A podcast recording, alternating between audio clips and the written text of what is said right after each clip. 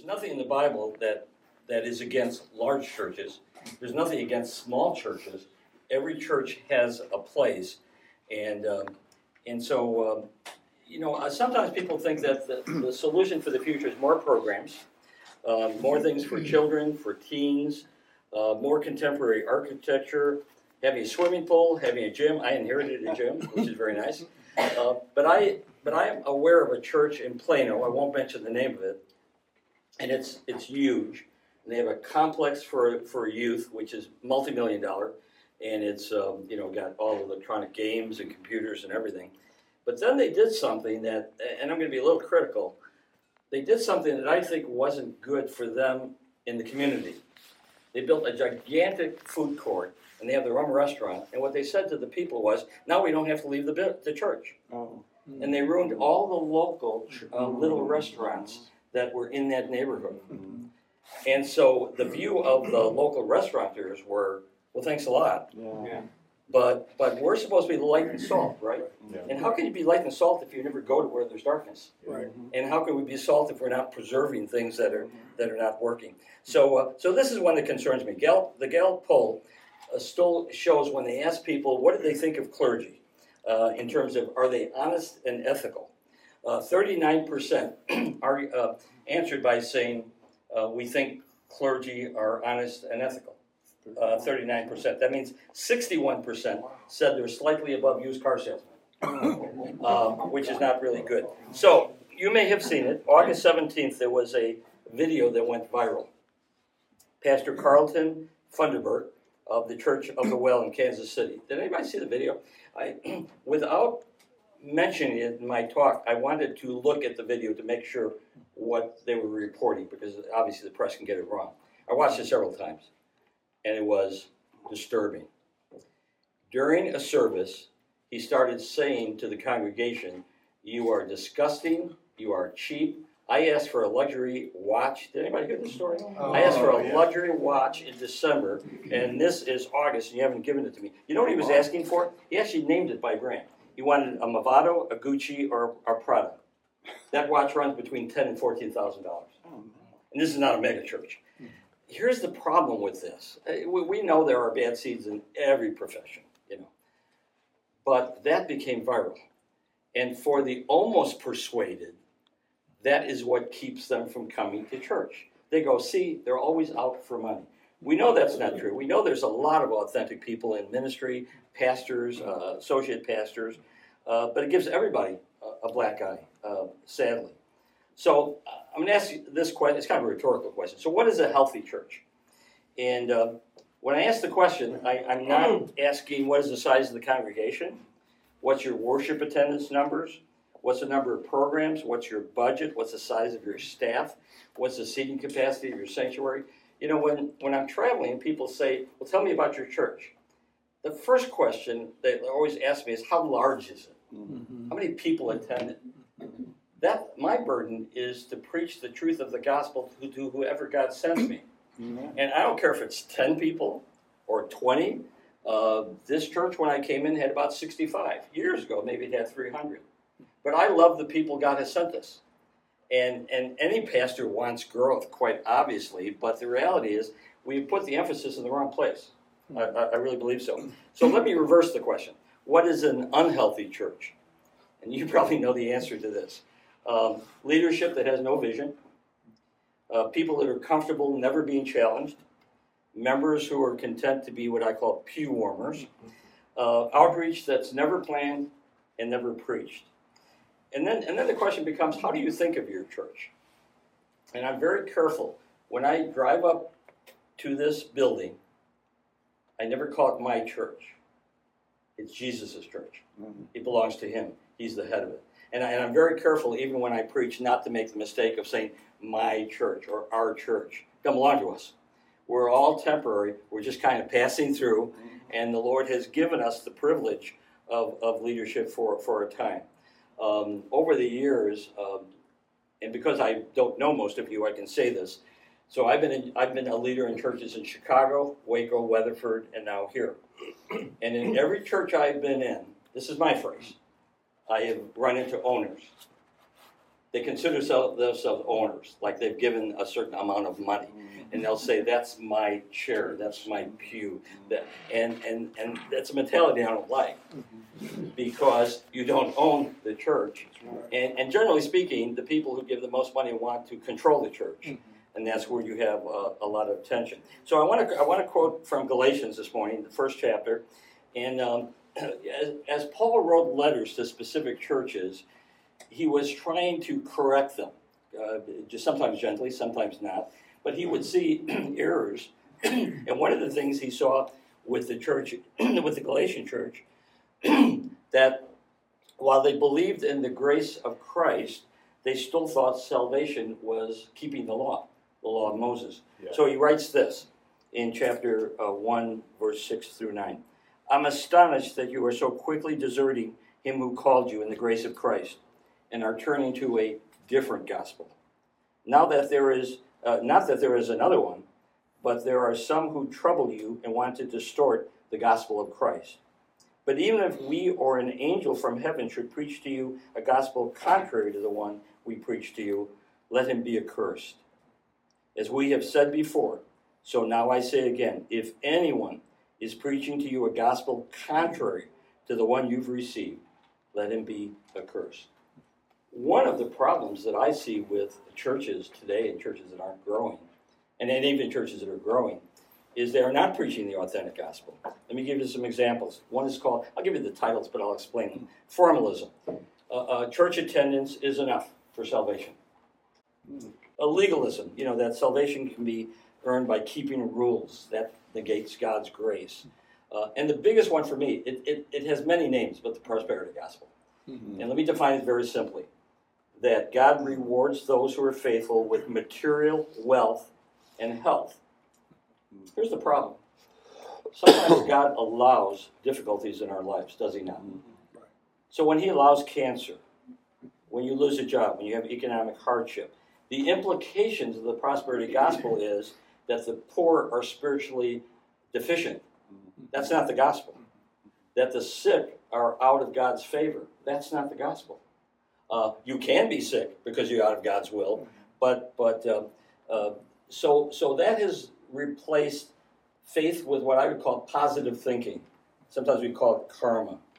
So let's do a quick um, attitude inventory. If our thoughts of Christ's church are unkind, or ever jealous, or bitter, or or or even um, um, angry, um, we've got to remember that everybody in the church Jesus died for, and so um, we must avoid spiritual sickness. So here's a couple of research points. Uh, the Pew Research said in 2020, you know, research is always about one or two years behind. 3,000 Protestant churches were started. Isn't that great news? 4,500 closed. Oh, no. So you see the discrepancy of 1,500. So what is the hope for the church?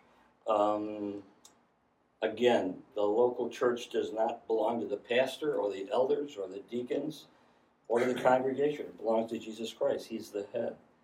Um, and, um, you know, recently somebody was saying, well, what's our mission statement? You know, every corporation has a mission statement. That's okay. It's called the Great Commission. Right. and, and you really don't have to spend a lot of time uh, working on it. Um, and in Ephesians 4, you know, they, they tell us about the evangelists, the pastors, the teachers that are needed to uh, equip the church. And um, um, the, the key thing is the unity of, of, of worship, the unity of the body, building up faith, knowledge of Jesus, becoming mature in the faith. Now, I want to make a comment here about fellowship and friendship. Why do people come to church? Well, they come for different reasons. And on Sunday morning, I, I try to get here early and, and I watch the, um, the interactions. You'll have some people who will show up on Sunday for nothing else. Like I do an evening Bible study, and we have other programs. They'll, they'll come to nothing else in the church but the worship service. And so um, there are a lot of clubs in, in the world. I belong to a club. Fort Worth has a camera club, and I'm a master judge there. So I belong to a club. Why is there a club? Well, we all have a similar like. Right. We all like to take photography, and we all like cameras. There are movie clubs, chess clubs, glee clubs, book clubs, hiking clubs, golf clubs. I know that sounds like a, a joke, but it's not. But you know what I mean. Um, there are people who, who love playing bingo and poker and keno, VFWs, Rotary, Kiwanis. We can call them a club, we can call them a lodge, you can call them a fraternity, but they all share something in common. They have the, the pleasure of socializing, they have shared interests, they get to meet their friends, they swap stories, they show photos of children and grandchildren. Uh, sometimes they share a skill, it can be fishing, hunting, uh, quilting. I know clubs where they share an occupation, where they're all in law enforcement or, or former, former military. But here's my question this is why I say all this. Can a church become a social club?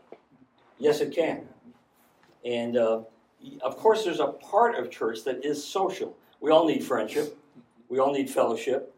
We're not meant to live the Christian life alone. One of the things that I, uh, other than the disease of COVID, one of the bad effects of COVID on the church was that people started watching streaming. Mm-hmm. I just disconnected our streaming uh, for several reasons.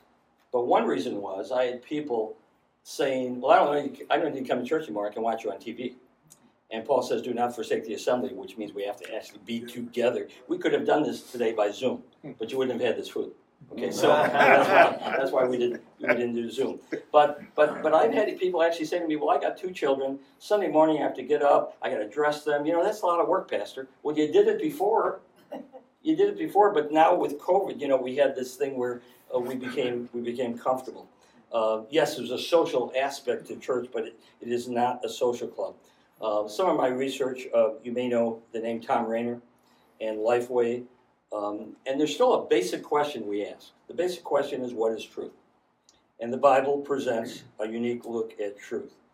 And of course, that was the big question that Pilate asked of Jesus. It was a philosophical question. What is truth? He was playing with him, of course. And uh, and Pilate never realized when he asked the question, What is truth? he was looking at truth. Mm-hmm. And he was looking at, at, the person who said he was the truth. I am the way and the truth and, and, and the life. So the question I think a lot of people are, are asking today is Is there absolute truth? And there's only one of two answers. There either is or isn't. And uh, it's got to be a truth that is true at all times, in all places, for everyone. Before I entered uh, th- my theology, my grad school theology, um, they said I had to have a four-year degree, accredited degree in philosophy, and I didn't understand it at first. I understand it today.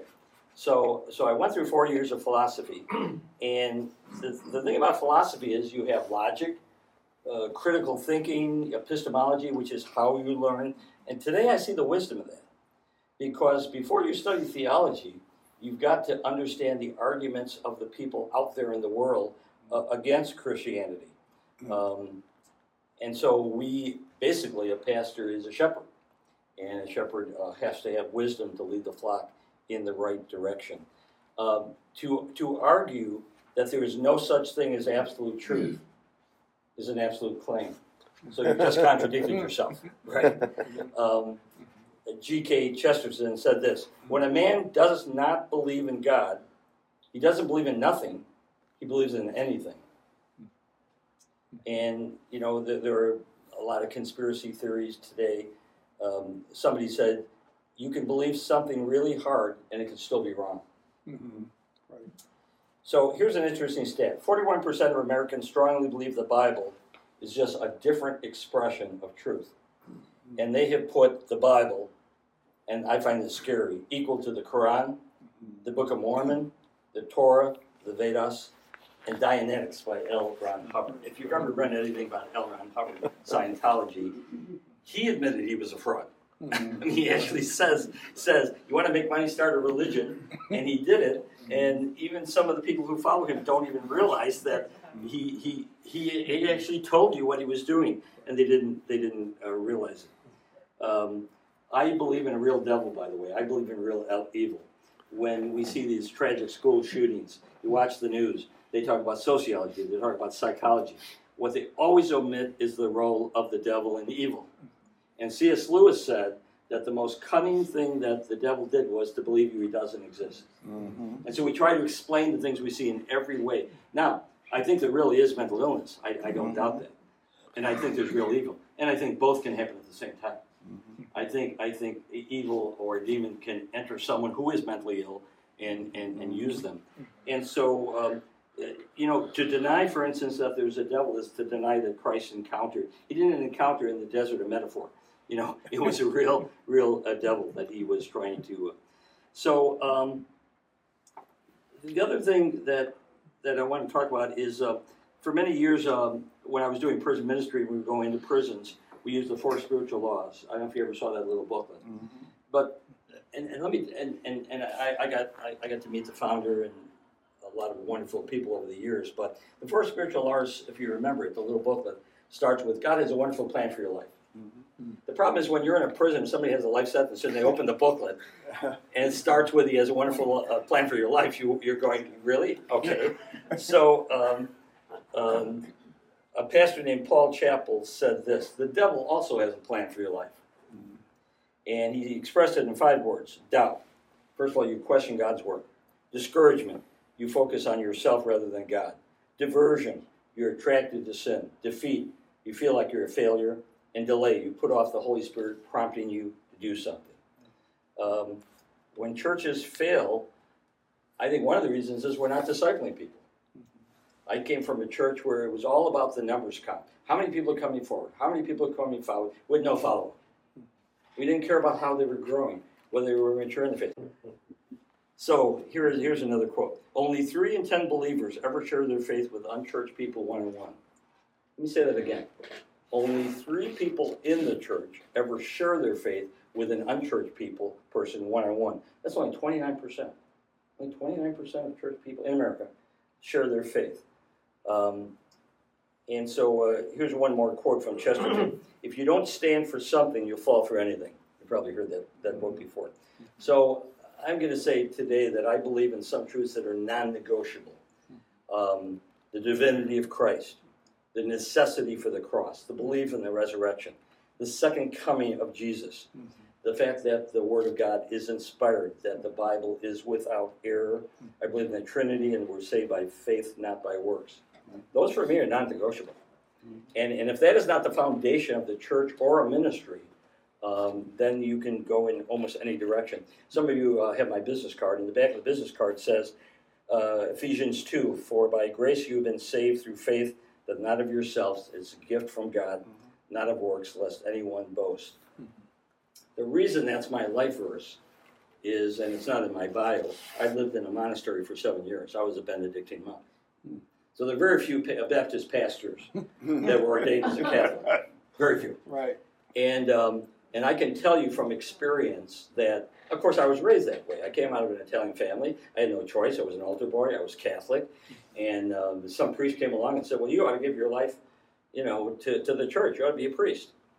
Um, I am married and have a son because celibacy didn't work. and by the way, I knew it from the beginning. I just kept thinking, how's this going to work? And it never did work, obviously. Uh, it, it's a hard thing. But You didn't but, have that gift. No, I didn't have that gift, that calling. But let me say this, that I remember times, uh, the monastery was in the northwest corner of Missouri uh, not near anything. It had been built like in 1840. We had this huge basilica, and I would shuffle on my knees. Took about two hours to get around, trying to be good enough to get to heaven, mm-hmm. because I thought it was all on me. And you know, the problem with that is, it's like the uh, the hamster in a wheel. After a while, it just it, you can never do enough. You keep thinking, okay, what, what I can fast, I can do this, I can do that, and then I see myself as a sinner, and and it, and I won't give you the whole story, but in the monastery one day I'm outside walking in the cornfield, and I literally ran into a telephone pole.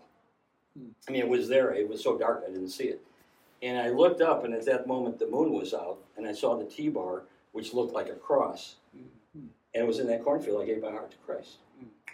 I hugged a telephone pole and cried for hours. Then I went to my bishop and I said, We're teaching things that aren't in the Bible. To which he said, Why are you reading the Bible? He actually ordered me to stop reading the Bible. He said, We will interpret it for you. I'm standing in front of you, uh, brothers and sisters, today because the Holy Spirit got a hold of my heart. So, do I understand Paul's conversion? Very well. Very well. Uh, do I have a, a burden for Catholics, Roman Catholics? Absolutely. Uh, I have so many relatives that are Roman Catholic, but but fundamentally, there was like a relief when I suddenly realized it wasn't all on me. That Christ had done it all at the cross and by grace. The final thing I want to say is uh, one more um, uh, statistics kind of interesting. fifty percent of Americans, maybe church or not church, at least monthly, are thinking about trying to find more meaning and purpose in their life. That's what we can build on. That's what all of us as, as a church, as a ministry can build on. The fact that people ha they know, you know, and, and it was uh, uh, Augustine of the year 300 who said, every one of us is like a jigsaw puzzle that has a missing piece. And that piece can only be filled by God. And there are people who are dying all around us in Granbury, in Texas, in, in the world, who just don't know that that piece is God and we have the answer and we've got to share that answer. Thank you. Thank you.